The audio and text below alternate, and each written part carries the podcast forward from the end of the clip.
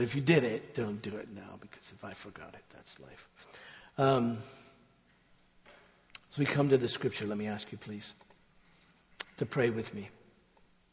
Father in heaven, as we come now to the very word of God, uh, cause us to just suck air when we think that we have before us the word of the eternal God.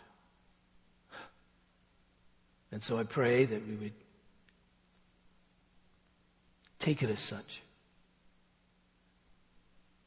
That, as Paul said when he spoke that, and when he wrote that it wasn't his words, but the very word of God. And that's what we have before us. And so I pray now, help us to, to be amazed and to receive it. In Jesus' name. Amen. Turn please to 2 Corinthians in chapter 13. I want to read verses 11 through 14. 2 Corinthians, please. And uh, chapter 13. And just these last verses of this letter. This is the word of the Lord. Finally, brothers, rejoice, aim for restoration, comfort one another, agree with one another, live in peace, and the God of love and peace will be with you. Greet one another with a holy kiss. All the saints greet you. The grace of our Lord Jesus Christ and the love of God and the fellowship of the Holy Spirit be with you all. I want, if God will help me, to simply take up that verse 14. Um, it's the very last sentence in this letter that we've been thinking about since August. Um, it isn't just simply the last sentence. Uh, it's a benediction. And I, I want, my hope is that this particular benediction will carry us at least through this week, if not through the rest of our lives. But this will set for us a tone, a theme as we approach uh, this, uh, this holy Holy Week. Um, uh, there are a number of benedictions in scriptures. We know about them. We've talked about them before. I use four or five of them. Uh, my favorite one has been calligraphied by our own um, um, Sarah Andy Shack. Some of you know Sarah, and some of you have been in our home and you've seen it. So if you want to know what my favorite one, just drop by the house. Uh, it's up over our mantle. But um, but benedictions uh, in Scripture are extremely significant. A benediction, we know, isn't a prayer. It's a good word spoken. And it's a good word spoken from, uh, from God. This one, in verse 14, probably in the history of the church, is the most famous one of all. I almost never use it. And the reason I almost never use it is because, to be really honest with you, it is so profound to me to simply say it without spending time pondering it is almost a waste of it. Now that's my sin probably, but, but that's, the, the other ones are easier to, when you listen to them, you know. May the God of peace who brought again from the dead our Lord Jesus, the great shepherd of the sheep through the blood of the eternal covenant, equip you, get that, equip you with everything good for doing his will, working in us that which is well pleasing in his sight, right? Uh, you can hear that and you go, oh, yes, I got that. I know that's, that's, I need that. That's significant. And now to him who is able to keep you from falling, to present you blameless before his glorious presence, and that with great joy. Yes, I need that. You, you run with that very, very, very quickly. Um, but this one, you go, oh yeah, all right. Uh, may the grace of our Lord Jesus Christ and the love of God and the fellowship of the Holy Spirit be with you. Okay. But it's so profound. Now we know what benedictions are. If you just quickly, just, just to review Numbers chapter 6, you know this? Numbers chapter 6, Verse 22, this is when benedictions were first instituted in ancient Israel, and the, the priests in ancient Israel were instructed, first Aaron and then the other priests, to pronounce a benediction upon the people. You know this one as well. Verse 22, the Lord spoke to Moses, saying, Speak to Aaron and his sons, saying, Thus you shall, you shall bless the people of Israel. You shall say to them, the Lord bless you and keep you. The Lord make his face to shine upon you and be gracious to you. The Lord lift up his countenance upon you and give you, give you peace. Now, a benediction, this word is a blessing. It's a good word from God to the people to be received, if you will. And it's, it's generally the last thing spoken in a worship service, as well it should be. We begin our worship service with a call to worship, a call to worship from God, not from me. It's not my deal, not from you. It's not your deal. God is calling people. God is calling people to worship. Um, I, I, so appreciate still um, churches that have bells, right? Um, and because in former days, and even in Lawrence, at least from the Roman Catholic churches, they're still allowed to ring their bells. The neighbors at Corpus Christi went crazy for a while, but uh, but uh, uh, because of the bells ringing. But that's a call, if you will. It's a call to worship. It's not a very clear one. It's just a bell. But but this, these calls to worship that we use are are from from God, you see. And he's calling us to worship. And then at the very end, he's saying, I had the first word, I had the word in the middle, now I'm going to have the word at the end, which is this benediction. I'm going to bless you with this good word.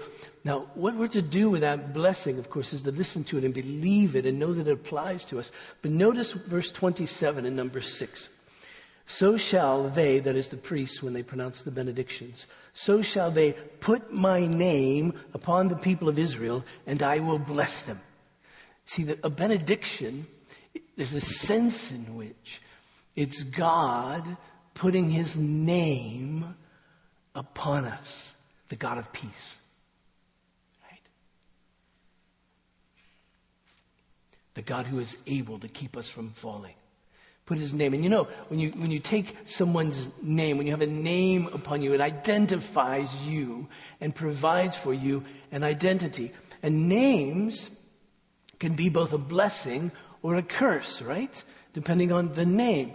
See, the name of your school is to, is to be a blessing for you. But if something bad happened at your school, then it, it isn't so much. If it has a bad reputation, you say, I went to that school, and you announce that's the name of my, it's, it's not good for you, right? But if it's a great school, it's a blessing right? or the company you work for. It's a good company and people respect it and you say, I work for this company. Then people go, well, that's good, right? It says something about, identifies you in a particular way. Well, we receive the name of God upon us and it's to bless us. And so this benediction is to take this and you, and swear it, if you will, to receive it, to take it upon ourselves. This is our identity. We belong to this God. And, and, and again, in, in, the, in the, the Numbers benediction, it, we belong to the God who keeps you. Right? And so when I take that upon myself, I know my identity is one who is kept by God. So regardless of where I'm going, in ancient Israel, if they were, they were going into battle, this benediction would supply them this identity that God will keep us. He'll bless us and keep us. When we sin, we know that He's gracious to us. When we need help, we know that He's gracious to us. Uh, May the Lord bless you and keep you. May the Lord make his face to shine upon you. A shining face is a good thing. A frowning face is a bad thing. A shining face is a good thing, right? And so when God's face shines upon you, I'm one upon whom God's face shines. Think about that. If that was really your identity, if you could really receive that, really know that. And so that's what's taking place in this benediction in ancient Israel and, and still in the tradition of benedictions when they're, when they're laid out like this and as Paul's final sentences to them as he ends his letter, he wants them, to, he wants them to receive this, this benediction that the grace of our Lord Jesus Christ, I am one upon whom the grace of God has come through Jesus Christ. I'm one loved by God. I'm one who has fellowship with God and others through the Holy Spirit. That is to be, you see, our identity. And, and, and you'll notice that this benediction is Trinitarian. It gives us God's name and says, God is uh, the Lord Jesus Christ, God. And when it's used like that, it's almost always a reference, as it is here, to the Father and the Holy and the Holy Spirit. And so we have a Trinitarian reference. Now we know we talk about the Trinity. It's a difficult concept, of course. There isn't any other example that you can use really that's helpful here, that really is good. You know, it's like, you know, define the universe and give two examples. Um, it, you know, it's difficult. And so, you know, define God and give two, two examples. No, you can't really do that. So he's Trinity and, and if I could just give you a big word or two.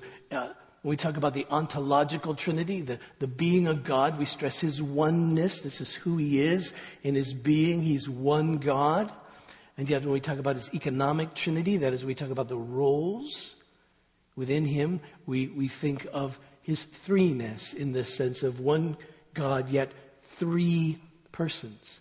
And so here, Paul's delineating these persons and fascinatingly, he begins in an awkward place. Normally think of God, Father, Son, and Holy Spirit. He lays out God, Son, Father, Holy Spirit. Why? Well, we don't know. Other than perhaps it's how we really come to know God. We come to know God through the grace of our Lord Jesus Christ. We come to know the love of God through the grace of our Lord Jesus Christ.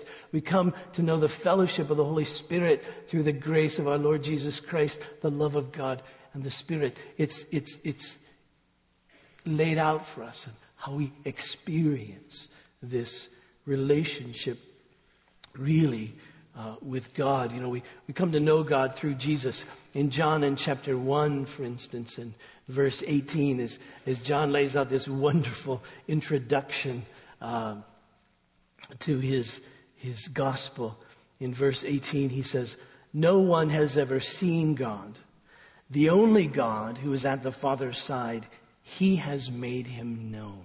You See? So we know God through Jesus. He's the Word that became flesh and made his dwelling, uh, made his dwelling upon us. Later, Jesus would say, if you've seen me, you've seen the Father. The author of Hebrews says that in former days, uh, God revealed himself through the prophets, but now, through his son. So we, we see that. We know the love of God also by way of this grace that comes through us through Jesus, right? Um, God demonstrates, Romans 5, God demonstrates his own love to us in this, that while we were yet sinners, Christ died for us. How do we know the love of God? We know the love of God because it was while we were sinners, Christ died for us. This is love, 1 John chapter 4. Not that we loved God, but that He loved us and gave His Son as a propitiation or as an atoning sacrifice for our sins, right? So, so we know the love of God through the Holy Spirit, uh, through, through, through, the, through Christ. And then it's the Holy Spirit who, who brings this home to us. It's the Spirit who brings this home to us. So it's the Father who plans it. It's the Son who who achieves it, and it's the Spirit who applies it. And so we see all of that in the work of God in our, in our redemption. Now, this word that Paul gives to them is, is their hope. Notice verse 11. He kind of, in rather staccato fashion, uh, just kind of uh, summarizes really his call throughout this entire letter. He says, finally, brothers, rejoice. Rejoice in the Lord. Aim for restoration with each other, with me, Paul would say. Remember, there was this problem that Paul had with the people, and the people had with Paul. And so he says, aim for restoration. Comfort one another. Agree with one another. Live in peace, and the God of love and peace will be with you. I'll let you deal with holy kisses however you wish. Uh, all the saints uh, greet you. But um, their only hope is in this benediction that they would know the grace of God, the grace of Jesus, and the love of God and the fellowship, um, the fellowship of the Holy Spirit. And finally, this before we get into details. Um, it's no surprise at all that Paul would end any letter that he writes, especially this one, with a benediction, with a focus upon God. That's been Paul's point all along. Paul is saying it's not about these other teachers that have come in. It's not even about me. It's about God. All I ever wanted for you is to know the grace of Jesus, the love of God, and the fellowship of the Holy Spirit. That's all I care about. In fact, just, just a brief mm, look back through from what we've considered since August in, in, in chapter 1, for instance. In verse 8, Paul writes, For we don't want you to be unaware, brothers, of the affliction we experienced in Asia for we were so utterly burdened beyond our own strength that we despaired of life itself.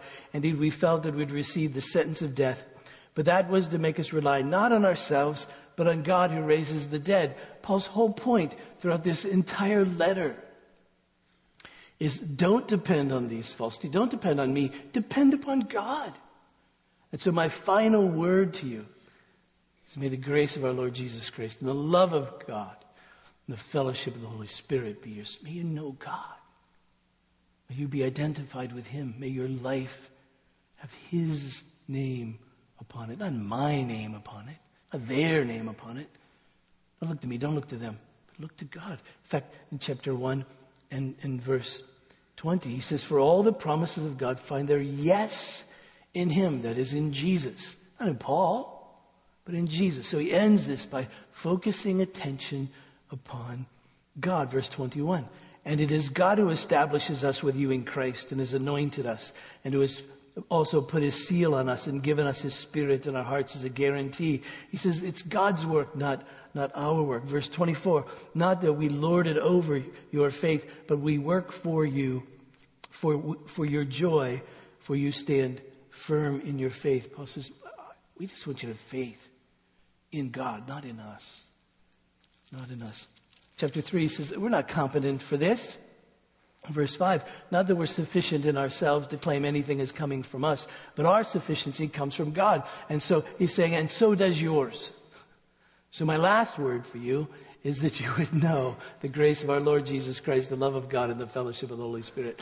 Because, because you're going to be sufficient for what God calls you to. You need to know Him. You need to be identified with Him. He needs to put his name upon you and bless you or you have no hope. And so he says, I'll end with that, that benediction.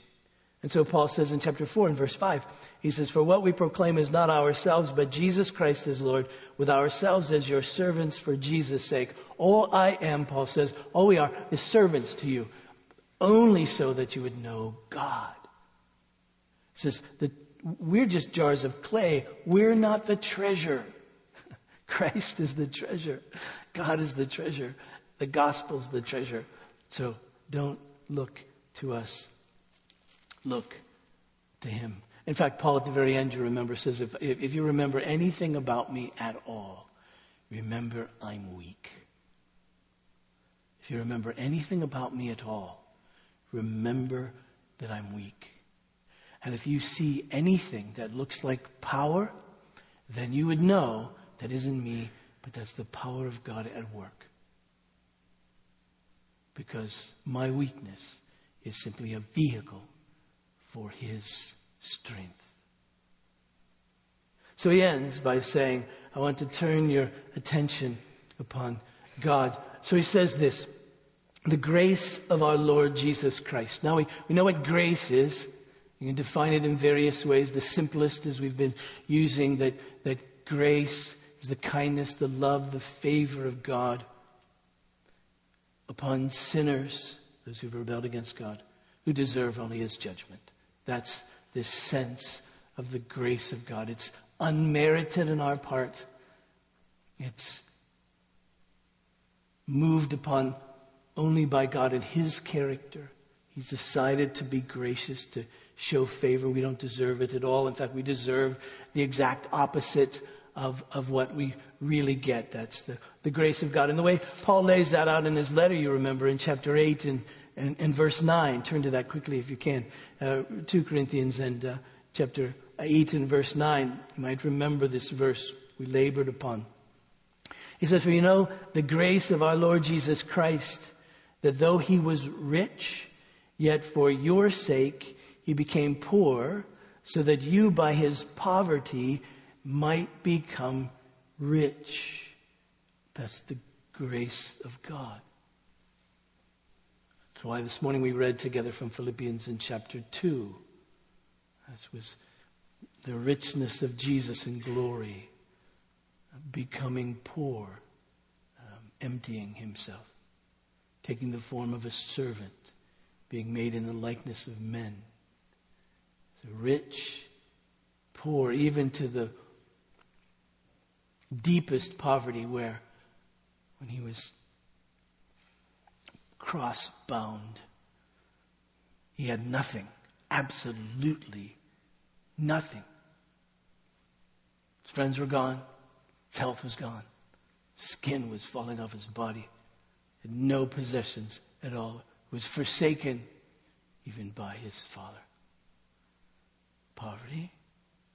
But yet, in the midst of that, we become rich. We were poor, but yet we become rich. Poor in spirit, as Jesus would say. Uh, we have spiritually bankrupt.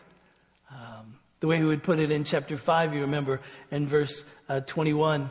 For our sake, he made him to be sin who knew no sin, so that in him we might become the righteousness of God. He for us, you know, as the prophet Isaiah said, all we like sheep have gone astray, each one according to his own way but he laid on him the iniquity of us all. Ah, that's it, isn't it? The grace of our Lord Jesus Christ.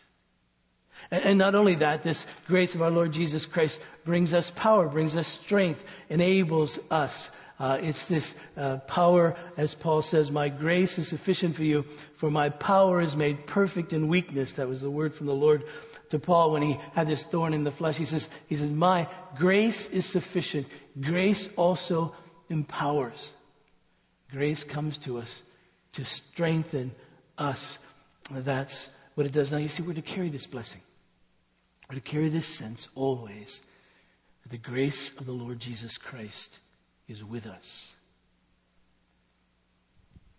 Thus you should know if the grace of the Lord Jesus Christ is with you. If you know the grace of Jesus, you should know your sins are forgiven. You don't have to ignore them. You don't have to pretend they don't exist. You can be honest about them and confess them to God and know that He will not cast you out, but He will forgive you. You, you know, I know, you know your temper, you know your impatience. You know your impure thoughts. You know you're lying, right? You know you're the behaviors that you're involved in that you know you shouldn't be involved in. You know them, and and and knowing the grace of our Lord Jesus Christ means we can face them and take them to Him and receive forgiveness. To know the grace of the Lord Jesus Christ is another we're reconciled to God. We belong to Him and He will not cast us out. To know the grace of our Lord Jesus Christ is to know that He always lives to intercede for us. So He is always in glory, speaking well of us to His Father interceding for us at every turn, and also then empowering us, enabling us, strengthening us. To know the grace of the Lord Jesus Christ is to be grateful. It's to be grateful. It's to live a life thankful, amazed, thankful to God. And it's that, that gratefulness as we contemplate what God has done for us in Jesus, when we know the grace of our Lord Jesus Christ, that causes us to desire not simply to continue on in sin, but to pray and ask Him to help us uh, overcome it and put it to death, as the apostle says. Uh, and, and so to know the grace of our Lord Jesus Christ is to know sin dealt with, sin forgiven, and God dealing with us and being thankful for all of that, and depending upon Him to help us in the midst of in the midst of all that. And to know the grace of our Lord Jesus Christ really is to know the love of God. I mean, how is it, as we mentioned earlier, that we really know that we're loved by, by God? I mean, let's face it. The life that we live is a dangerous one in many ways. It's an insecure one in many ways. It's a scary one in many ways, the violent one in the world in which we live. Is there any real security? Financially or physically? Socially? Relationally?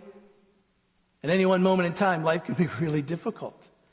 And the question is, if someone comes up to you and says, God loves you, would you buy it? I mean, what evidence is there that God loves, not just simply loves, but loves you in particular, the course of your life? Where do you go? Where do we go at moments like that? We go back to the cross, and that's the evidence of the love of God. This is love, not that He, we loved Him, but that He loved us and gave His Son as an atoning sacrifice for our sin. God demonstrates His own love for us in this, that while we were yet sinners, Christ died for us. Okay, I get it. I'll take that.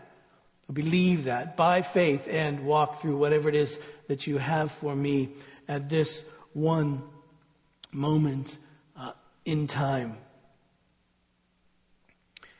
At the funeral for Jerry Bridges, um,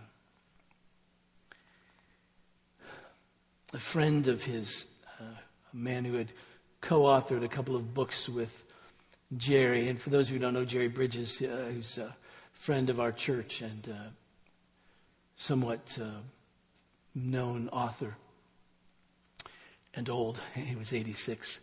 Um, but um, at his funeral, uh, an optometrist actually named Bob Bevington, who uh, came to know Jerry and they became very good friends, played for us a voicemail that he had received from Jerry days before he died, before Jerry died. And um, it was in response or a follow up to an email that Jerry had written to Bob,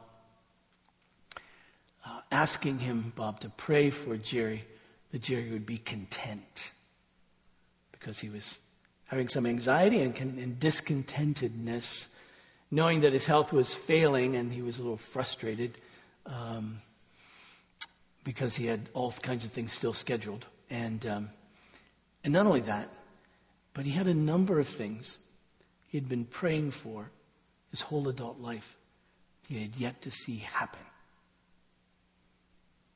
And he wanted to see happen in his life. So he called Bob and said, Pray that I'd be content. Here's the, here's the follow up voicemail. Uh, Jerry said, You received my email asking prayer for my contentment. And I think God has been moving in that way. In other respects, the most meaningful passage of scripture to me right now is 1 Corinthians 6, 19 and 20. You're not your own. You've been bought with a price. Uh, Jerry did that all the time. He always taught us to personalize verses. So while this text really says, you're not your own, um, you've been bought with a price, as I read he actually um, spoke it that I'm not my own. I've been bought with a price. So he says to keep in mind that I'm not my own. It is up to God what goes on in my life. It's up to Him how I'm treated. I don't need any promises from Him or anything like that, just to show, just to know that He has indeed loved me and has a plan through all of this. See, what kept this man at the very end was the fact that he knew that God had loved him. And the reason he knew that God had loved him wasn't because his body was behaving the way it wanted to. Not because he wasn't failing, not because he wasn't in pain, not because he wasn't a bit frustrated. But he knew that God had loved him because he knew that he had been bought with a price. And the price was the life of the eternal Son of God. And if God did not spare his own Son, but gave him up for us all, will he not also, along with him, graciously give us all things? So he could be content. He said, I, I, don't need any promises or anything like that. What he meant by that is I don't need any specific word from the Lord like you're going to get better or this prayer is going to get answered or any of that. He said, I don't need any of that. I, all I need to know is that I've been loved and I know that I've been loved because of the cross of our Lord Jesus Christ. And so Paul says, what, what I want you to wear, what I want you to have is the grace of our Lord Jesus Christ and thus the love of God. And I want you to know the fellowship of the Holy Spirit. Because you see, it's the Spirit of God who makes all of this personal to us, who applies all of this to us, who takes the plan of the Father to save us, who takes the, the, the, the cross of Jesus, which pays for our sin and accomplishes our redemption. And then the Holy Spirit comes, you see, and it's a communion with Him. It's a fellowship with Him. And He comes and He applies it to us. Very personal. The scripture says that the Holy Spirit witnesses to our spirit that we really are children of God. Jesus, on the night that he was betrayed, we might look at this on Thursday, but Jesus, on the night that he was betrayed, uh, said, I'm going to leave you, but the Holy Spirit, the Comforter, will come to you, and he'll be with you and will be in you. What a magnificent thing. That God is that close to us. That's the point of it. He's in us. He really is. He's that close to us. This is what you need to know at every moment in time as you're walking through your day. You need to know, you need to think about, you need to understand that your identity is that of one in whom the Holy Spirit dwells. No matter where you are, no matter what is happening, no matter what you're doing, no matter what you want to do or can't do or whatever, that the Holy Spirit, this very Spirit of God, is in you. And you know that because this very Spirit of God is the one who changed your heart. You believe because this Spirit of God came to you and gave you new life. That's the evidence of it, you see.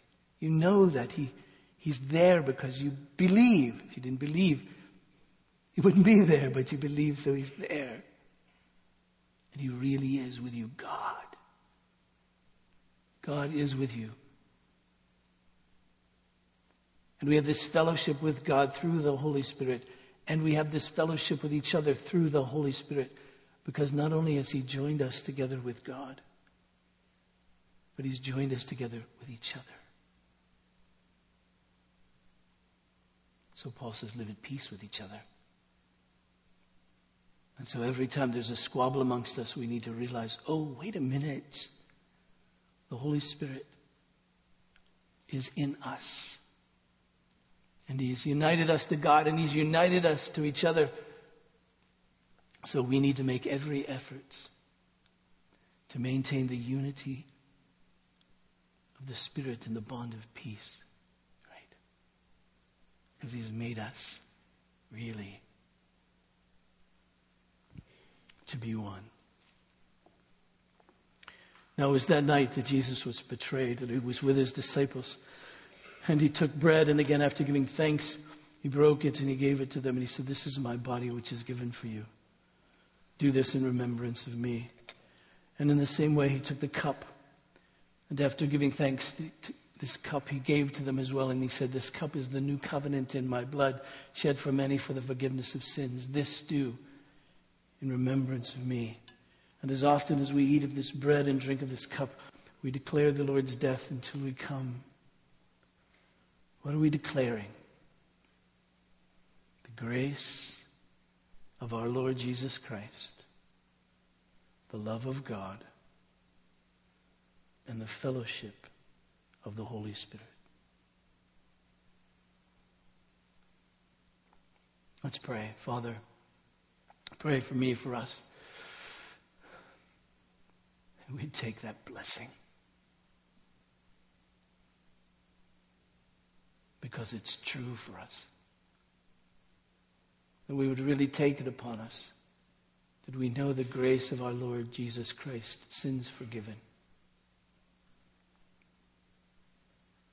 Reconciliation with God. Assurance that we belong to Him. Strength to live day by day, even in weakness That we would know we're loved by God because we've been bought with a price. The very price of our Lord Jesus Christ. And we would know that we've been united to you by the Holy Spirit, who's given us new life and enabled us to believe and to live. And now He in us. Us. Just not me, but us. We're united together to love each other as Christ has loved us. Father, let us take this benediction upon ourselves in such a way that you would take this bread and this juice and set it apart in such a way that we know that we're in the very presence of God and that you would seal to us the grace of Jesus, the love of God, and the fellowship of the Holy Spirit. And this I pray. In Jesus' name. Amen. I remind you, this isn't the table of grace, Evangelical Presbyterian Church. It's the table of the Lord. And He invites to it all those who understand themselves to be sinners in the sight of God without hope except in His sovereign mercy. All those who receive and depend upon our Lord Jesus as He's offered to us in the gospel as the Savior of sinners.